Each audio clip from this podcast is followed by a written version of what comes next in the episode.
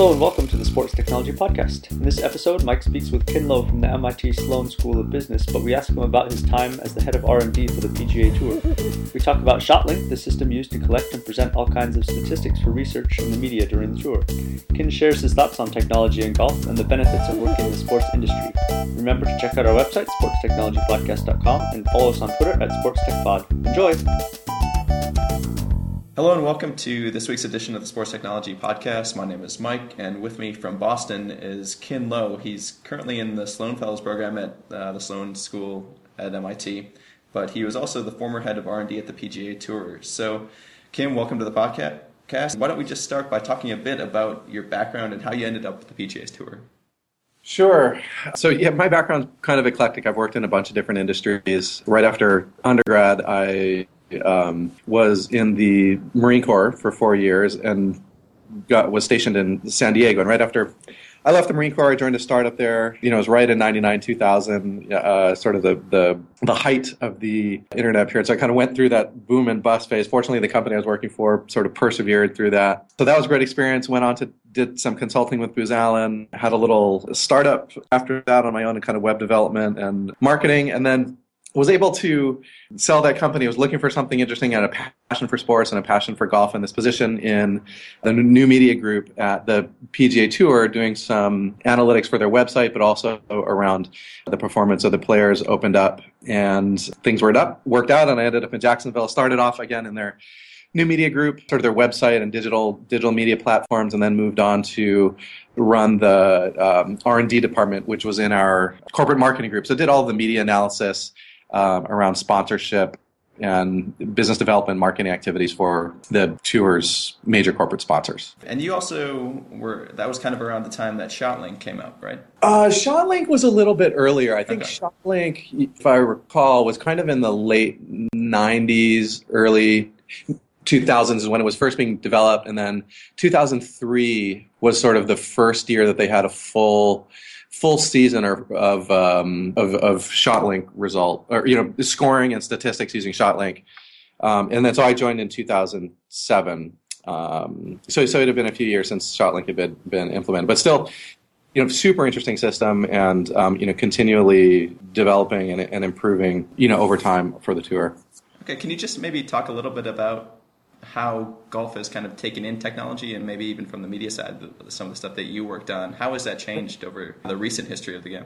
I think the really interesting thing about golf is that nothing really changed for a really long time. There were some sort of incremental improvements, but, from the time of the PGA Tour when founding, so the PGA Tour and the PGA of America were originally the same organization. The PGA of America is the sort of like the golf promotion and development, and sort of the business of golf course management in the U.S. So there's three main bodies. One is the PGA of America, there's the USGA, and then the PGA Tour. So PGA of America sort of helps people get into the business of golf course management and instruction. The USGA is sort of like the rules bodies for competition and that kind of stuff. And then the PGA Tour, of course, is the professional golf league in the U.S. So, but the PGA and the PGA Tour used to be the same organization. They broke off from each other in the late 60s, 68 or 69, I believe. And so from that period until ShotLink, let's say 1970 to 2000, so 3 decades, there wasn't really any significant change or disruptive change with the way that the game was scored, competition was managed, and then statistics were kept. And it basically started with people walking around with these groups and keeping little notes and check marks of what both of scoring, and then just some basic stats. I think there were 6 basic stats that they kept, and they would kind of turn them in at the end of the round or at the end of the hole. And so in that 30-year period, they got better and better at making that process more efficient, but it was still the same basic methodology in the way that they did scoring and stats. And then so ShotLink sort of changed the whole equation, made a whole, I think there's 500 plus stats that are kept. A lot of it is done through sort of GPS and laser-based triangulation, of the during the play of a round. So all that information, it sort of opened up this whole new window for analytics and stats, but also real-time scoring. So all of that, the stats on the scoring could get pushed out, on the course, on scoreboards, and get pushed out directly to the media, whether it be TV, internet, radio, etc. So, and it's really become an integral part of the way that people consume the sport as fans, and also sort of report and interpret it on the media side. So was that the initial kind of focus for the PGA Tour, bringing that out, was to enhance that end, the media and the fans, and not so much maybe using the stats for coaching or player improvement? Yes, that's interesting. So at the outset of it, I think there was, you're right, I think the it was predicated on just sort of, they realized that they needed a better, more sophisticated system for scoring predominantly, so there could be real-time scoring, it was accurate, and also that they could keep records of, of tournaments and how people scored through the tournaments. And then, sort of maybe as a bit subordinate to that would be this keeping additional statistics about gameplay, et cetera, especially seeing advances in other sports like baseball, football, basketball.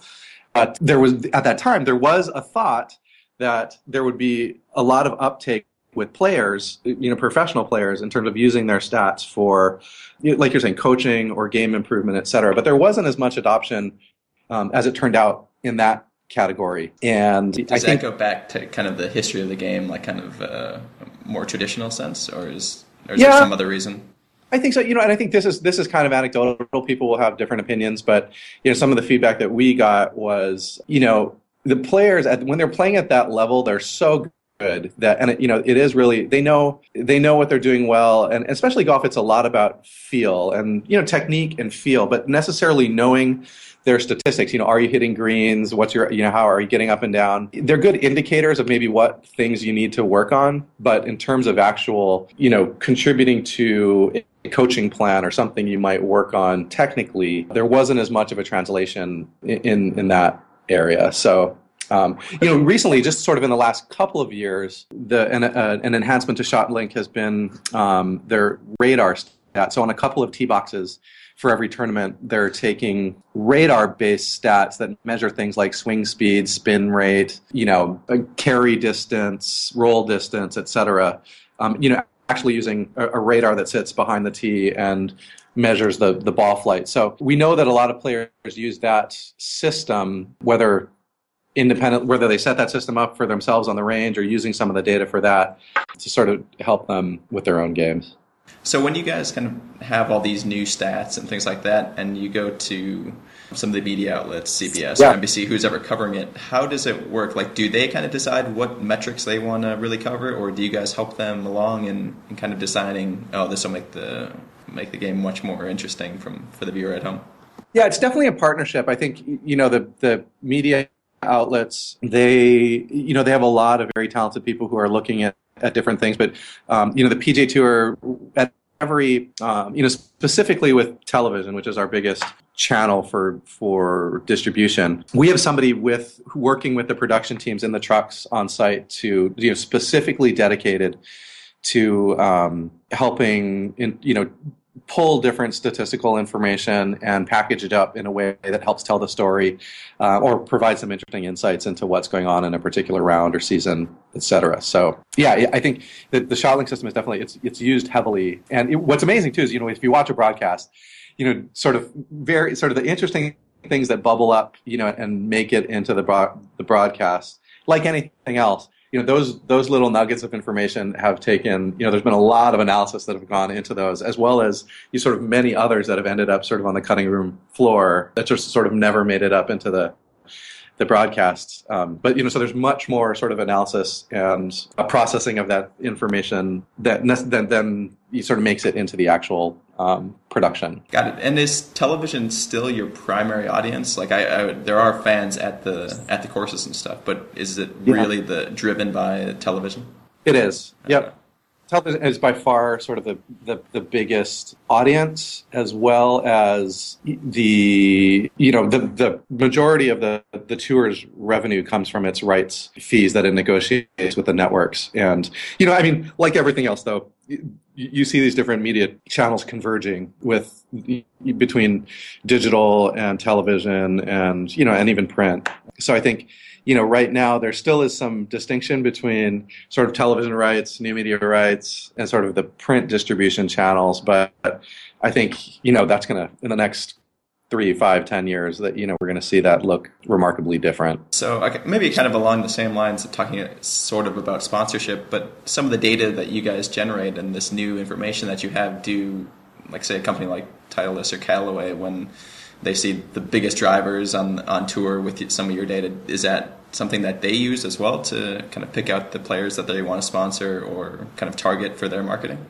Yeah, definitely. And I think that I think that, you know, that varies by equipment manufacturer. But yeah, the ShotLink data is valuable to them. And I believe, you know, there's actually a group out of Sloan that was doing some work with Titleist using the ShotLink's data to help for, you know, that specific need is to help them identify, you know, players that they might want to sponsor or partner with. So what do you think is the future? Where is this all going? You said kind of the new media where everything is kind of connected. You have a handheld device and things like that. But what are some of the trends going on? Oh, that's a great question. Well, you know, I think sort of like I was alluding to earlier, you're going to see a lot of convergence of these different platforms. And, you know, I think not only sort of in the way that you consume them, but the media themselves, you know, so what you would say view online and what you would view on television may start to look more and more similar with, you know, graphical overlays or you know, you're going to start seeing more video and integrated media online. And yeah, I think you're going to start seeing more digital integration, you know, when you're watching,